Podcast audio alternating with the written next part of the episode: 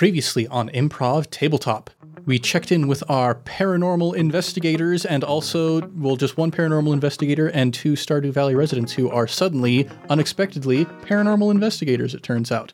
They had just jumped down into the sewers to save their friend Krobus from some ghosts. When they got down there, they discovered Krobus was nowhere to be found, but there were a bunch of rats who had been possessed by ghosts, including one really big, nasty rat. They fought the big, nasty rat, and after completing that battle, they found an inflatable raft amidst all of Krobus's junk and supplies that he had stored in his bunker here in the sewers, and they went sailing on their way. They spoke to a rat with a really bad Italian accent about what was going on, and they uh, got caught in some rapids. The sewers were going down into the mines, trying to spread this corrupted, nasty ghost sewer water into every single nook and cranny of the mine system beneath Stardew Valley. And after some challenges, they managed to make their way to a compound where the missing residents of Stardew Valley had been kept after their disappearance. They spoke to a few different people, all of whom Louise has been in relationships with, it turns out, and discovered that they all had been taken by ghosts in various forms and times, trapped down here behind this fence of like electro electoplasmic energy. And right as they were trying to figure out how they were going to escape and make their way up to speak to M. Rasmodius the wizard, who surely had some answers about what to do here, they heard a voice entering in from the other side of the fence the voice of Rick Moranis. What's going to happen to our heroes? Let's find out here in the world of Starboo Valley. What's shaking, everybody? You're listening to Improv Tabletop, the Fate RPG actual play where we make up everything on the spot. I'm Ned Wilcock, your host and GM, and today I'm joined by Justin Porter, aka JP, and I don't know, guys. Let's do this. McKenna Steele, uh, aka Hayden Christensen in disguise. Whoa, Thomas Ryan, also known as Ned Wilcock, your host and GM. man, we got all kinds of costumes. I didn't prepare a costume today. I I feel so underdressed. It's vaguely Halloween themed. We It's all have to be someone vaguely- else. Well, I will dress up this year as a person who cares about going to the dentist regularly. Everybody, go to the dentist regularly. Go to the dentist. As a front desk, go to the dentist. You know, sometimes you don't go to the dentist for five years, and your initial checkup, they're like, hey, you got no cavities, you're doing good. But then you show up for your cleaning, and it takes them half an hour to grind away all the gunk that's been building up on your teeth. And it's gonna hurt, it's gonna be unpleasant. So go to the dentist regularly so you don't get five years of plaque buildup. Go to the dentist. That's a good wisdom. And listen, here's the thing. It's understandable with COVID that not a lot of people went to the dentist. I get, I, I'll give uh, everyone a little bit of slack. It's okay. I told Ems, I asked Ems, I said, if I lose my teeth, would you still love me? And she said yes, so I don't need to go to the dentist. Sorry. Nice. There you go. Knock them out now. Don't let the sugar do it for you. Right? McKenna, would you still love Christian if he lost all of his teeth? I'm having an aneurysm. go to the dentist. Your cat doesn't have its teeth. You love it. Um, I still would love him, um, because we would get implant dentures because we would get them at a discount, so we could afford them a little better. Nice. So it would be a little bit better than normal dentures. I would just gum down a steak. Oh my gosh! And then for Halloween, you just take them out and you like the scariest thing ever because you got screws coming out of your gums and stuff. Oh boy. Ah, but you could do so much fun stuff with that. You could get like vampire teeth just instead. That'd be awesome. So, kids, I Don't go to the dentist, don't everyone. go to the dentist. I'm, I'm the devil's advocate right here. Yeah, either do or don't go to the dentist regularly, depending on what kind of life you want to lead, I suppose. Uh, counterpoint, counterpoint, counterpoint. Um, everything in your mouth uh, travels to the rest of your body. So, um, so eat love. eat love, be healthy. Yes. With your teeth, and it'll affect the rest of your body too. Oh my gosh, I'm having, I, I'm having a stroke. Oh gosh. Speaking of eating love, you're currently in a pen surrounded by people that Louise once loved and maybe still loves some of them. Anyway, a that's a good transition, Ned. Thanks, Ned. So, uh, Elliot was just like, oh my gosh, Rick Moranis is on his way. Hide. We'll make a distraction for you so you can escape. So, yeah, where would you like to hide? Um, are, are there lots of crates and barrels around, like old crates and trunks? There are now. Okay, bless. Um, I'm gonna jump in one. I'll move some cave carrots out of the way. way, but I'll. I'll Um, guys, I, I really think we need to hop in over here. If you just want to, like, here, I'll help you get in. Hurry, just make it fast. I don't know. Those barrels are kind of thin. I'm gonna go behind one. Get in the barrel. I, I don't think I can fit. I'm sorry. I'm just. I mean, uh, there's a lot of me to love. You know. Oh, that's fair. Your backpack's rather large. That's okay. You know what? That's fine. Here, I'll move some to help you hide it better. I'm gonna turn sideways because I'm two dimensional. That's true. Okay, I'll hide in the barrel. Okay, so looking at your character sheets, McKenna, you have the best sneaky, and then we also have JP and Thomas. Your characters have plus one to sneaky. So the way that a group check works in Fate is you have the person with the highest modifier in that approach do the roll, and then each other person who has at least one in that approach can add a plus one to the result of the person doing the roll. So McKenna, you can make a group sneaky roll at plus four. Dang. Ooh. So it turns into a plus five. Very nice. I'm going to roll a clever check for Rick Moranis. yeah, you hear the footsteps getting closer, and you see there's like a lantern light coming up the wall on the other side of the fence. There's like this tunnel, and you hear kind of this heavy, very nerdy breathing, and you see the figure come shambling into view. Very disheveled hair, disheveled clothing, big old Coke bottle glasses on his face. And he walks up to one section of the fence and he holds up like this weird gadget gizmo looking thing to the section of the fence and the energy drops in just that area and he comes walking through places the gadget back in his pocket and it goes back up on the other side and he's got a lantern in one hand and with the other hand he pulls off a backpack and he unzips and says i brought lunchables for all of you so you can survive here in the depths. Uh, he like pulls out one lunchable and goes who likes turkey and cheese crackers and you hear Elliot be like, You don't have pepperoni pizza for us? No, you already ate all the pepperoni pizza that JojaMart had to offer. We're just left with turkey and cheese crackers. Oh no, we're a terrible town. We haven't gotten rid of JojaMart yet. well, maybe that's uh, another thing to add to the list of uh, big world saving things you got to do. Probably. But yeah, Rick Moranis is a little bit distracted at the moment, handing out Lunchables to all of the prisoners here. He doesn't seem to have noticed you hiding in the barrels. Okay. Um, there's there's a little hole in the barrel that I'm in, and I'm gonna like put my mouth up to it and be like, Hey guys, I've got like a really good idea. We need to get that thing that he used on the fence to get like the thing down. Um, that's my idea. I mean, that's part of an idea. That's a, that's a goal. But like, what? How do we? How do we? How do we get the the thing? Well, I I already did a lot of the work here. I'll turn so invisible, and I'm gonna flash my sheriff's badge and say, "You're under arrest for kidnapping all these people." All right. Let's have you go ahead and roll with Flashy. And I'm going to have Rick Moranis defend with. what does a fate point do again? Because I got a zero. Oh, yeah. If you don't like the result of your roll, you can invoke one of your aspects and spend a fate point, uh, whichever aspect you feel like is fictionally appropriate, something that could give you a leg up or an advantage in this situation. Spend a fate point, and then you can either re roll the entire roll or you can add two to the result. Before you do that, I'm going to roll for Rick Moranis with Clever to see how he feels about the fact that he was just told to, you know, go under arrest, basically. That is a plus three. Yowza. All right, so I gotta use one of my aspects. Yes. I'm the Prairie King, baby. yeah, you are. And I'm using my sheriff's badge. Like, I am the Prairie King. So I'm, I'm gonna re-roll it. All right, go for it. I have a plus three. Okay, plus five. There we go. Rick Moranis turned towards you, and his eyes get wide, and he says, No, I can't go back to the prisons. I can't go back to the dark confines where my soul feels like it is being torn asunder into a billion pieces scattered across the cosmos. And he starts stumbling back. And you see at that point, Elliot puts down one of the turkey and cheese cracker Lunchables right in the area where his foot is going to go. And he steps on it and slips onto his back and uh, you see the little device, little gadget, go skidding out of his pocket across the stone floor. And Elliot jumps on top of Rick Moranis and puts him in a headlock and says, Now, you beautiful fools! I'm gonna go run and get the gadget, but as I do, I'm gonna run past Elliot and be like, I really think we should talk later. Um, You know where my house is. Okay, cool. And then I'm gonna run and continue and grab the gadget. All right, you grab it, leaving a very confused Elliot behind you.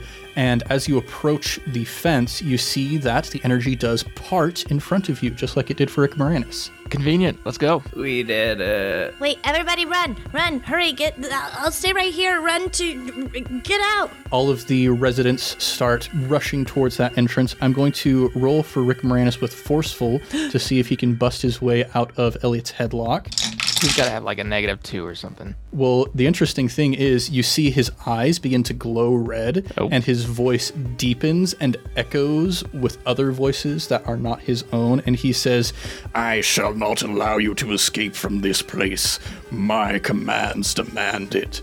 And uh, with a plus five, he picks Elliot up off the ground and chucks him back into the sewer water. No! And you see Elliot begin floating off down the sewer water stream as Linus is like, Well, that's a bad sign. Everybody out. And all of the villagers start just rushing towards the entrance and uh, further down into the caves. I think if Rick Moranis was a single p- homeowner, he's now a duplex. There's somebody else living in there. Uh, I think you're right. Is everybody out? Uh, everybody except Elliot, but he looks back at you and says, Forget about me, Louise. Forget about my wonderful hair. Okay, I'll go talk to the witch later. Thank you. Hope you're okay. Goodbye. Bye. Um, and, and then I'm gonna wait for everyone to get out, and then I'm gonna move away with the device so that it hopefully closes on Rick Moranis. Okay, yeah, you pass through the other side out of range so that the field that this gadget's putting off closes it. And as he's walking towards you, you can see his eyes. There's like that same weird fluorescent dry ice smoke kind of rising off of his eyes now that was coming off of the rats. And you can see with each step he takes, he starts to get a little bit bulkier, a little bit larger and he reaches out with his hands and he grabs like the bars of energy and starts pulling on them. You can see his hands sizzling as he does so, but he's just pulling, pulling, trying to wrench them apart so he can get through after you. Uh, I think we're going to enter into a contest against Rick Moranis. So you folks are trying to escape the mines. He is trying to capture you and bring you back to this prison, or something even more unpleasant. Who knows? In fact, he says that. Who knows what unpleasant things I shall do to you once I catch you? So the way a contest works is we are going to have you guys say what you want to do, and then you're going to roll against Rick Moranis, and whoever wins is going to get one success. And the first team to three successes is the team that gets what they want. So first, what would you folks like to do to escape from Rick Moranis? Well, I was thinking about this last session and I never got to do it, but I, I'm going to assume that um, since I'm a paranormal investigator, I have, and this is probably a little past the 80s or anything like that, but like uh, I've I've improved on the proton pack, and so now I have a holster, you know, like it like a that goes under your armpits, and I have two proton pistols, Nice. and I just take those off and just start shooting them. All right, very Jango Fett style. Mm-hmm. Go ahead and roll to attack. I mean, probably with clever because you have these real fancy, like super high tech proton pistols you're using. Okay. Ugh. I'm gonna use a fate point to re-roll that because that was bad. Um, I'm gonna use I'm gonna use my high concept paranormal investigator and like just do it again because that was a bad one. All right. Um, and that was even worse. All right. All right, Rick Moranis is going to roll with forceful to try and just like absorb the energy into himself to try and increase his own power. All right. Well, I got a negative one. He only got a plus one actually. I had like seriously like the first roll was a negative two and the second roll was a negative four. Remind me, is there a way that I can help? Is there a help action? Uh, let me check real quick actually. It's been a while. It's been a while. Been a while. Yes, so an ally can help you perform your action. When an ally helps you, they give up their action for the exchange and describe how they're providing help. You get a plus one to your roll for each ally that helps in this way. So you could get to a tie if both of you come in to help with Pat.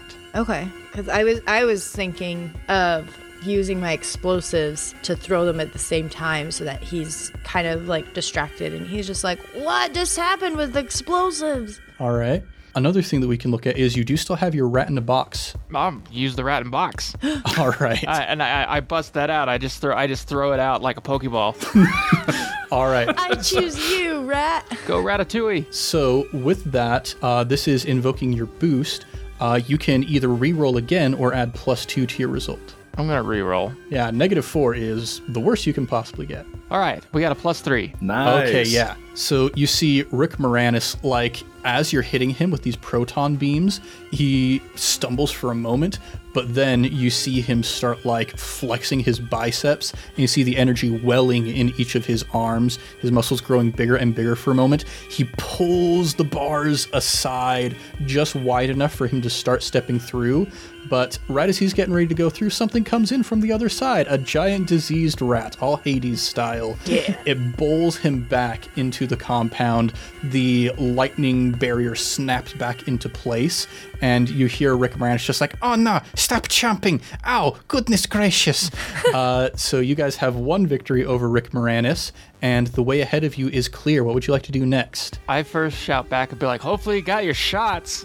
Oh my gosh. Okay. Incredible. Um, We're still trying to stop Ricky Poo, right? We're trying to escape, aren't we? we're trying to escape. Oh, Yeah. But I feel like we need. I feel like we need some answers from him. I don't know, kid, but he, I don't know if he's the uh, gonna give us any answers in his uh, roided out state right now. I think we probably should get out of here. That's fair. Okay. Um. I, is there any ladders just to go up a level? Yeah, you look around. You are fortunately on one of the levels that has a ladder. Okay. So yeah, you could use that if you'd like to. I'd like to climb the ladder, please. All right. So I will give you an option here because you have the trouble shiny. I can either give you a compel. Uh, what that means is I give you a fate point in order to make something kind of interesting happen based off of your trouble, your shiny aspect. You look, and just on the other side of that ladder, what incredibly rare resource does Louise see just sitting there in the open? A prismatic shard. I knew it. I could feel it in my bones. All right, so you step onto the first rung of the ladder, and what's that? A prismatic shard right on the other side. And you see the shard, you hear from behind you the rat go flying off into the sewer water, and Elliot's like, oh, disgusting! and Rick Moranis starts stomping his way back towards you. You can go grab that prismatic shard, but if you do, Rick Moranis might be able to escape. Oh. No. Well, I think I can use it. I think I can use it. Hey, hey, hey. I think I can use it to help. So here's my game plan, G plan. So I'm gonna run. I'm gonna grab it, but I'm gonna toss it at the bars. I'm gonna toss mm-hmm. it at the bars and like cage force field thing that's holding him in, in the hopes that it makes it like super permanent. Because a prismatic shard can do anything. So it'll be it'll just make it more powerful and he can't escape. All right. How about them apples? Ned, what do I gotta do? Let's have you roll to overcome with quick against Rick Moranis's quick to see if you can get it in there before he manages to bust through. Oh, that's my top one! Very nice. Wow, I didn't even plan that. Do I have to decide now if I want to reroll, or can I wait and see? Well, he got a plus four. Okay, I'm gonna reroll it. I'm going to use more careful than I thought I was. Nice. Go. Ooh, mucho better. That is also a plus four. Okay, so that is a tie. On a tie, neither party in a contest is going to get a victory point, but an unexpected twist is going to happen. You grab the prismatic shard, you get a fate point for accepting that compel from me. And as you toss the prismatic shard towards the barrier, it's at exactly the same time that Rick Moranis grabs onto the bars again, and you see that stored proton pistol energy that he had in his arm go shooting into the bars at exactly the same time the prismatic shard hits. And there is a massive explosion, and you see the entire roof of this level that you're on just is vaporized as this explosion goes off and you look up and you see a bunch of bugs on the precipice they all just kind of turn and look down at you Are we talking big bugs? big bugs yeah this is like uh, the bugs that you fight when you go into the mines in the game Ooh. Oh, I don't like those bugs. Um, crap. Time to go, guys. This reminds me of my first apartment. What's Rick Moranis looking like? Uh, he landed in the sewer water alongside Elliot and the giant rat. Okay, so he's kind of. Yeah, he was blown back by the explosion, but he's pulling himself back out. Elliot's just like, get Out of here, you disgusting human! I love him. and Rick Moranis turns back towards him and says, Human, you degrade me. I am more than human. I am superhuman. I am above human. and Elliot goes, yes, go and just stick it right up your JojaMart. and uh, that was a good insult. Yeah, that was great. That was good. Wow, I actually think he took some like yeah. consequences for that one, some stress. Oh yeah, I'll have I'll have Elliot roll with Flashy to attack Rick Moranis' ego. yes. Uh, that's a plus two. Rick Moranis is going to defend with careful, I guess. Uh, Elliot gets one shift, so Rick Moranis takes one stress. I love I love Elliot. What a guy. Way to way to tell him off. True wordsmith. so Rick Moranis, with his bruised ego, begins pulling himself meekly up onto the shore and back towards the wall. Whew. Okay, while that's happening, um, I feel like the bugs know me. Like, I feel like I've been in the mines so much, I've probably formed like some relationships. Like, not like my type of relationships, but like relations with these bugs. Um, and I thought my trouble was a red flag. Hey, right. Um, Yeah, seriously. I'm gonna look at the bugs and be like, "Hey, um, guys, he's the one that's really destroying your home here. I don't know. I really think you should like attack that guy right there." And I'm pointing at Rick Moranis to see if I can convince them to just get th- him and not us. Yeah, I think part of your relationship with the bugs is they know what a capable combatant you are because every time you come down here, you have to fight against the bugs. Mm-hmm. You keep repelling their advances. So I think with that history, we can have you roll forceful, maybe. I would think so. I would agree. And we'll just make that a flat difficulty of two, I suppose. Um, I'm gonna use a fate point and invoke Miner. I barely know her. Yeah, to remind them of the history of pain that they've experienced with you. Yeah.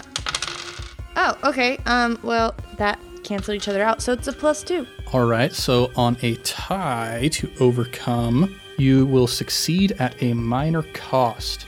Uh, the minor cost is going to be you do convince the bugs to go attack Rick Moranis, but they have to take some time to deliberate. You got one bug who's like, well, I mean, we do need to stop our home from getting destroyed, but still, we don't want this one to just go away scot free for all of the terrible things she's done to our minds. And another one's like, well, yes, but you see, there's a bigger problem at hand immediately. It's this giant, roided out man, this mm-hmm. nerd, who is mm-hmm. suddenly very powerful. Mm-hmm. And they're kind of like debating back and forth. They've got like monocles and top hats and cups of tea. Oh my gosh, I love them. Yeah, this this very erudite debate, and eventually they're like, you know what? I think we will attack the giant evil man who is speaking with voices that are not his own. But by the time they've come to that decision, Rick Moranis has made it to the other side of the barrier, just in time to get swarmed by bugs. Yeah! So you have succeeded at a minor cost. The minor cost being Rick Moranis is being detained by something, but it's not as powerful as the previous thing he was being detained by. Uh, once again, with a tie, neither of you gain a victory point, but that is our unexpected twist. Rick Moranis is on the other side of the barrier. You still have one victory against Rick Moranis, uh, but he's coming after you. What would you like to do next? I didn't want to do this, but I think I have to.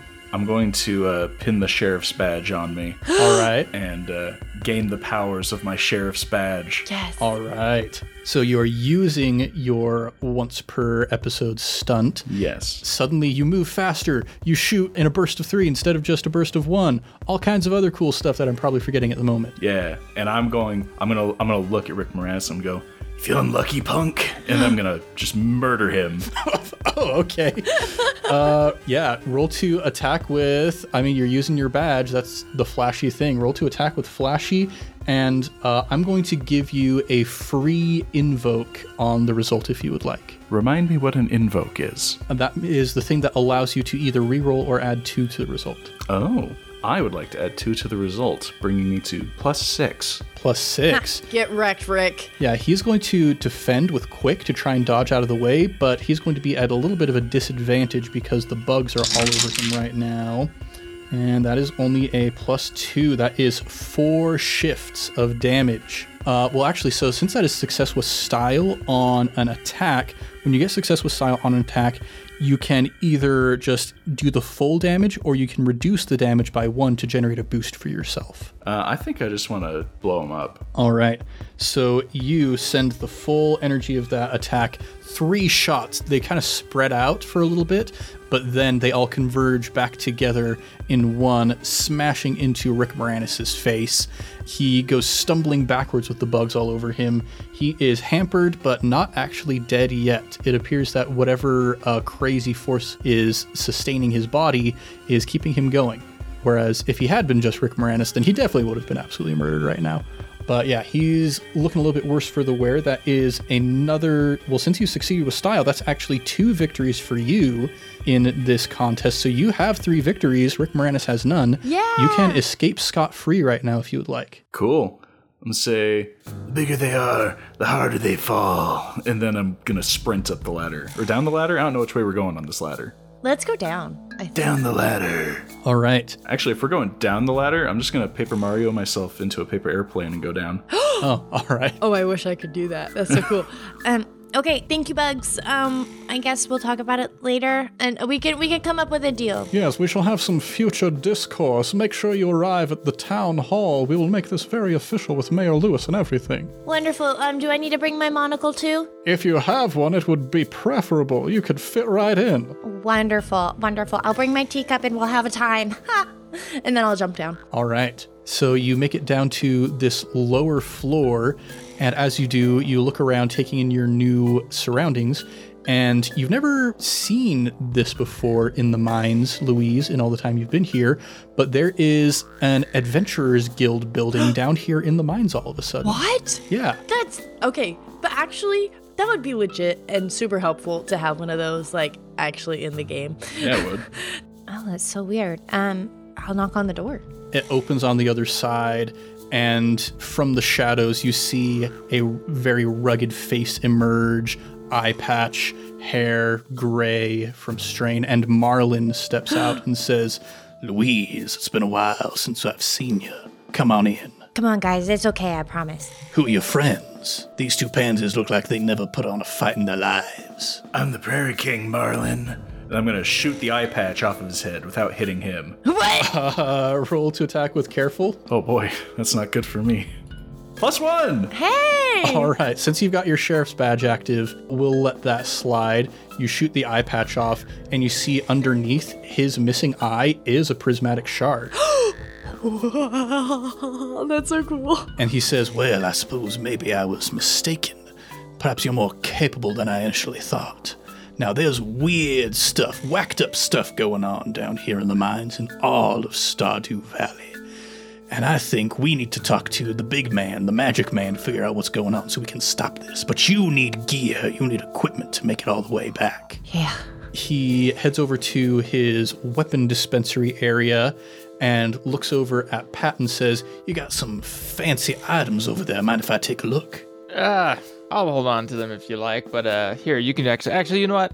You seem like a pretty good guy. I'll let you look at my plasma proton pistol. and he gives it a couple glances and then he goes over to his workbench and he grabs a couple regular pistols and he starts modifying them until he has two additional proton pistols and hands one to Louise and one to Bob. Whoa. Thank you kindly. Now, I, now we're all like Patrick. Pew pew pew pew. And as you take like a test shot, you see this like immense beam of protonic energy shoots out and just explodes a battle axe on the wall. Sorry, Marlon. It's all right. You got to get used to these new energies, these new powers you have in your hand. Now, fortunately for you folks, I have an entrance back up to the surface here. Oh, perfect. Thank you so much. I didn't want to have to go through any more of these caves and find more ghosties. And I mean, not that I, I'm not afraid of them, but like they're just a real big pain. I don't know. That's my uh, that's my bread and butter right there. We need to find some more ghosties. Well, let's figure out where our main ghostie is. All right. Yes, Rasmodius should have the information for you. Perfect. And as he's saying this, he's like opening up this secret panel in the wall, and you see there's an elevator on the other side. And as he opens it up, you hear from outside the Adventurers Guild a thudding noise of giant roided out feet hitting the stone. And Marlon turns towards the entrance and he grabs a big old shotgun off the wall and cocks it and says, You get out of here. I'll hold off this bozo. No, Marlon! No! That's too brave! See you on the other side, brother. And then I'll jump in the uh, elevator. And as you're in the elevator, the doors close. It's kind of one of those old fashioned elevator doors like the Great. And as you're going up, you can still see through as the door to the Adventurers Guild is ripped off its hinges. And Rick Moranis sticks his head inside immediately into a shotgun blast. And you hear him just go, Oh, come on, again. Marlon engages in combat with Rick Moranis, giving you a moment to escape. You eventually make it back up to the surface, and you open up the secret door on the other side, and uh, you're in the Stardrop Saloon. Oh, that's handy. All right, that's great. I could use a drink. And you see Mayor Lewis is at the bar. He's the only person in here right now. and he turns towards you, just absolutely wasted, and says, Ah, you made it back. Good job. Good job. You saved the town. You, you saved the town. I'm going to give you the key to the city. And he reaches into his pocket. He's like, Where I put my keys? Uh, we'll take that a little bit later. If, if you could just give me a scotch straight up, that'd be great. For sure. For sure. To go. Oh, yeah, okay. To go. It'll walk me down. And he starts pouring some glasses. Uh, and you can see, like, you peer outside the window to the Stardrop Saloon, and you can see off in the distance M. Rasmodius's wizard tower, and the top of it is glowing. Hurry! I put my stable right outside the saloon for nights like this. Let's get on our horses and go! I have three horses, and they make it so you travel a lot faster. I imagine by now the sheriff's badge is probably worn off. Yeah. All right, I'm, I'm gonna turn to Gus. I'm gonna say, Gus, when I got out of the game, did anyone else come out too? Uh, yeah, he is currently working on the arcade machine. It's looking pretty beat up. And he turns over towards you and he says, Well, there was a bunch of undead critters that popped out, it turns out. I'm thinking about one in particular named Fector. Did he? I'm going to roll to see if Fector made it out. That is a zero. And Gus says, He's trying. He's still trying right now, in fact. And there's a big crackle of electricity that comes from the arcade machine. And he smacks it with a hammer, and the electricity dies down. I'm gonna keep that one in my back pocket. All right. Well, Mayor, um, we'll try and find your keys. Uh, I don't love that you lost them because there's some bad guys on the loose, and I don't know what would happen if they got a hold of the mayor keys to the city. So we'll keep an eye out, but we're gonna go talk to M. Rasmodius, and we'll let you know. Oh, that's great. That's great. I love it. Uh, You'll have to see it. You'll have to hear it. You guys have fun. And then he falls asleep on the bar. He's a mess. He, so he's totally passed out, right? Could I search his pockets for his keys? Uh, sure. Roll with clever, I guess. Plus two. Plus two. Yeah, you find his keys, like just his actual keys, not a key to the city per se. but Ah, you do dang find his like, the keys to his home, the keys to his car, keys to his office, that kind of thing. He has a pickup. Let's go take the pickup. Oh, okay. I'll tell the horses. I mean, the horses are cooler though. I'll tell them that. I'm, I'll tell them. And I'm gonna go out while they're getting the car started, and I'm gonna I'm gonna pet my horses and say It's not you, it's them. And then I'll go run over to the car. All right. You get into the pickup and start driving your way towards Rasmodius' tower. And as you arrive at the foot of the tower, you see, yes, just like before, there's this energy crackling at the tip and occasionally like shooting off into the sky and dispersing among the clouds. Patrick, do you think we need to have our guns ready? Uh, yeah, probably. But I'm gonna get out my PKE meter and just start put it on, see if I detect any normal or un uh unnormal, some some uh, Abnormal. abnormal. That's the word I'm looking for. Abnormal. The unnormal things of this world. All right. Go ahead and roll to overcome with clever to see if you can detect anything abnormal. Three. Yeah, you scan your PKE meter up there, and you're picking up on these spectral energies. And similar to with all the rats, you're you're seeing like these kind of thermal readout sort of things. And you look up there, and you see, oh, there's like a couple spectral energies up there, and you hear a big bang come from the top of the tower, and one of them disappears from the readout. Whoa. Uh, wow. Okay, so I think that something just lost its life up there. Oh, I- I don't know if he's okay. I gotta go make sure he's okay. And I'm gonna go run in. Yeah, you Guns go. up, guns, guns pulled though. I'll follow doing the same thing. Yeah, you rush up to the top And as you turn the final corner into Rasmodius's workshop, you get there just in time to see there is a big ol' skeleton like ghost who's bearing down on him. And he's got his hand pointed towards him in a gun like shape, and it's surrounded by magical energy. And you hear another big bang as he shoots this skeleton ghost, and it disperses off into the ether and you see the energy of this ghost go swirling around and there's like this contraption at the top of his room. The energy gets caught in that contraption and shoots off through the top of the tower up into the clouds. Neat. and Rasmodius turns towards you and says ah new faces. I've not seen you before. Well i've seen some of you before but i've not seen you. And he takes a step towards pat Yeah, I'm new in town. I'm here on business, uh, but uh, I'm not entirely sure that I like what you're doing here. Oh, I'm just busting ghosts at the moment. I mean, I respect that. he looks you up and down and says Ah, an expert of the paranormal. It seems I have found a uh, compatriot in this new person. I mean, it depends how much you're paying. Well, would information be sufficient payment?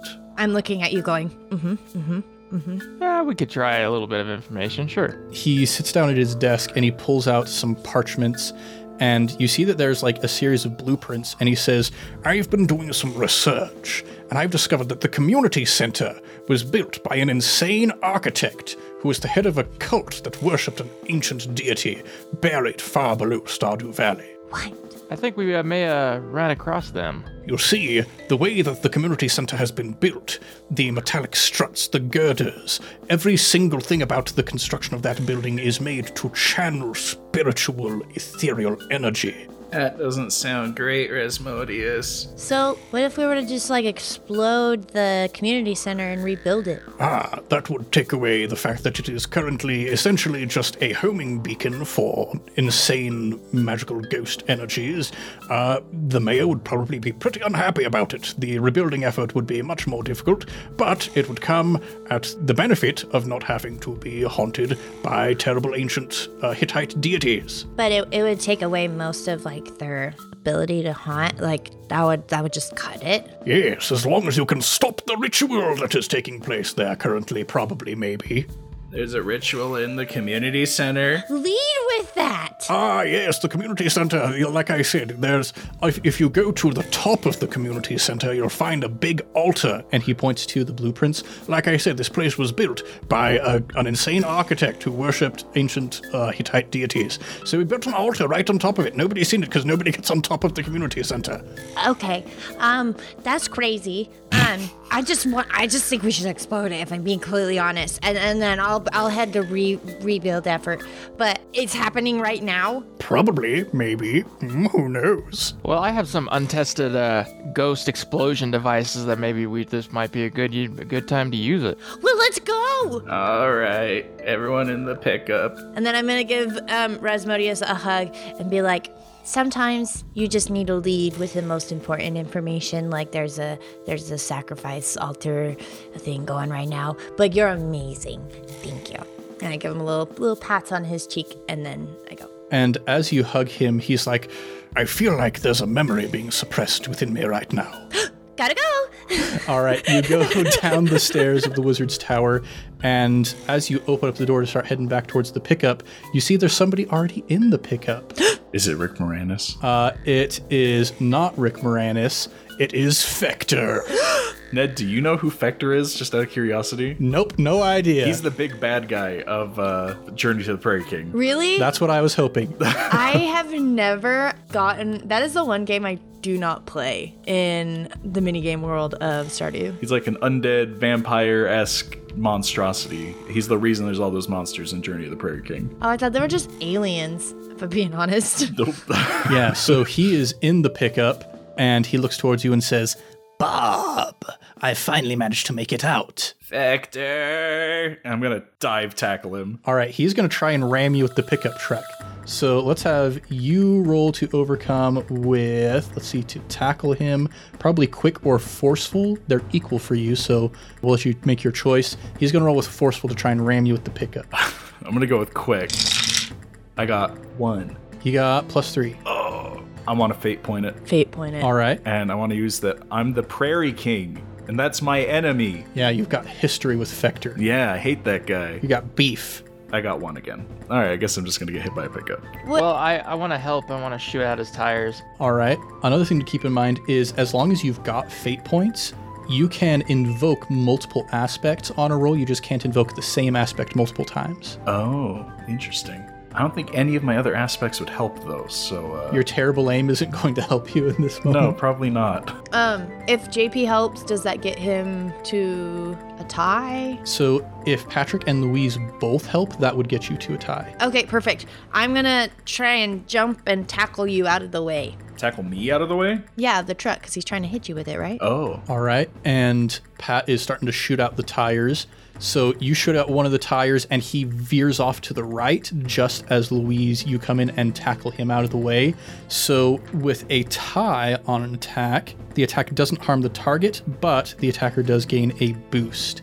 And the boost that Fector is going to get is Sick Drift, man. You see, as he's like veering off because of one of the blown out tires, he pulls on the e brake, does a big old drift, tearing up the lawn in front of Rasmodius' tower, and gets himself right in position to try and ram you again. What would you like to do? How does a two-dimensional creature impact a three-dimensional world? Hmm, how would you like a two dimensional creature to impact a three dimensional world?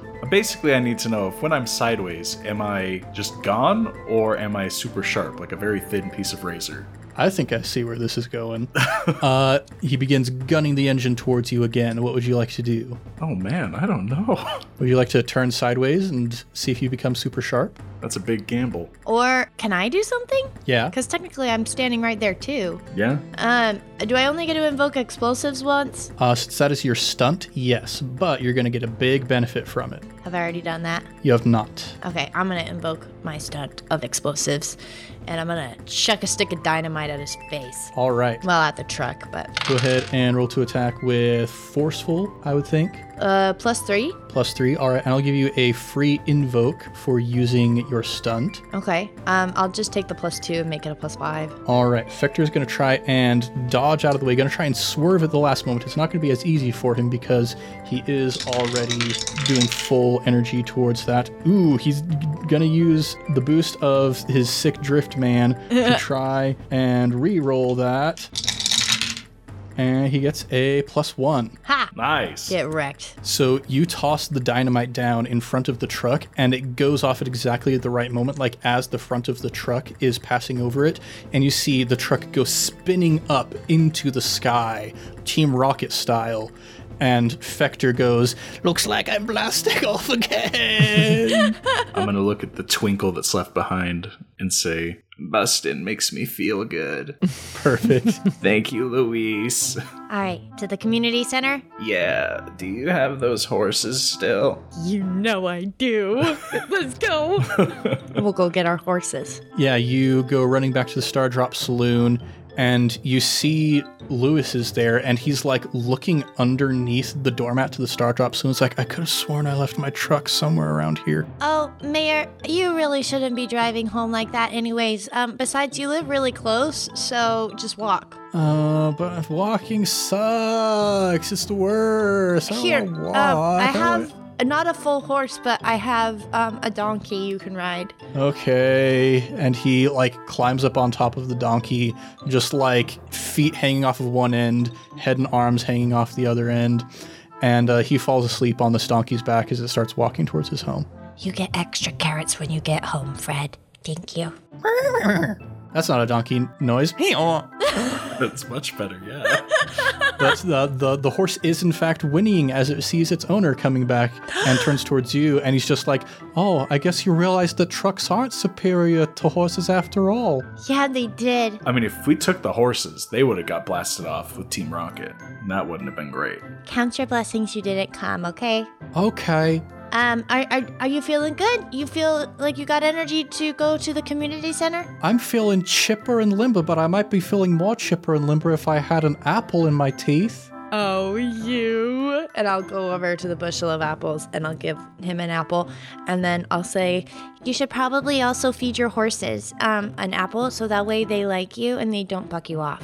Okay. Sounds good. All right, you grab the apples from the bushel, feed them to your horses, and the horses are like, You didn't pay for those. I like stealing. I want to steal. anyway, listener, if you understand that reference, I love you. Um, and you start riding off towards the community center. And as you get close, you can see the storm clouds are gathering over top of the community center.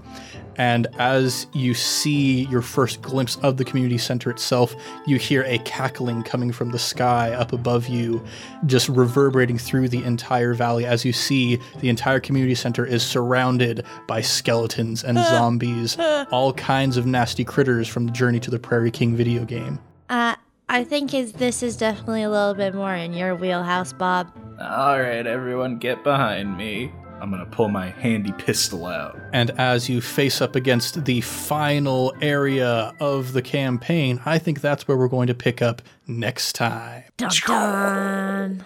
Ooh, that means you could just invoke your sheriff's badge next time. Yeah, just right out the gate. Yeah. That's the nice thing about having a new session is you get your fate points back, you get your stunt back. Oh, nice. I forgot we get our fate points back. I was sitting there with none. I should have been abusing those way more. Well, one final episode. What's going to happen? We'll find out next time. But for now, dear listener, thank you for joining us here in the world of Starboo Valley. We'll be back next time with more adventures, the thrilling conclusion of this story. If you want more, go and subscribe, maybe even give us a review. We would be as happy as a horse with an apple between his teeth if you would go ahead and give us a review on the podcatcher of your choice.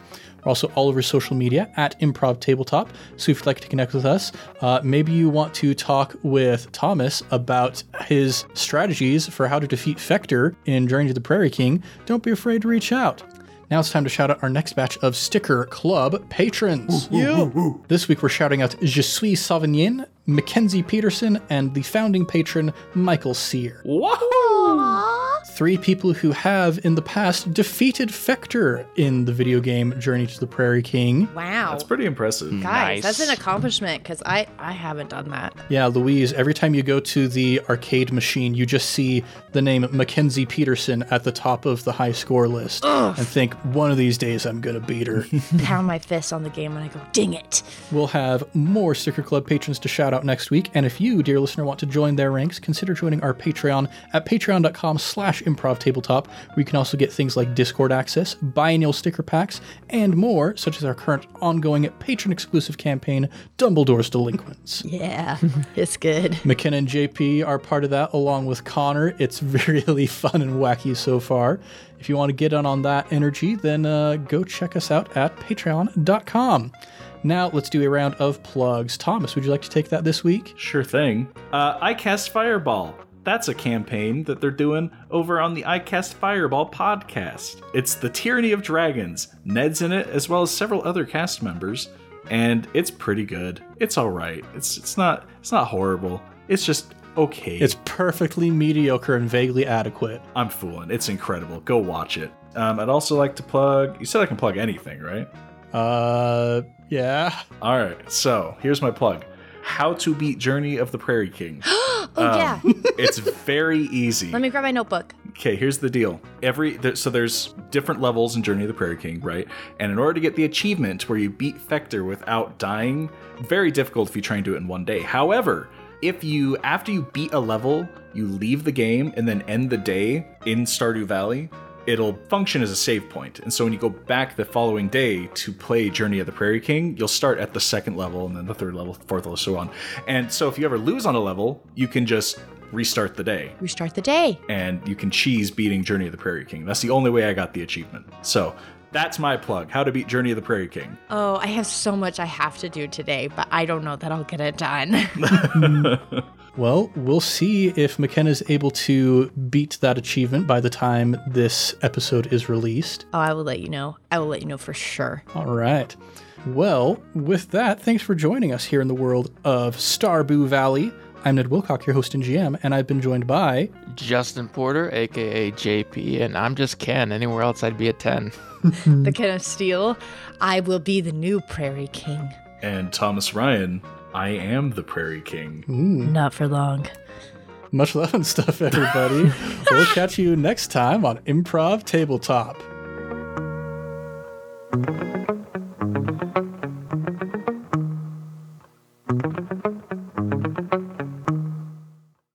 Don't murder me, please.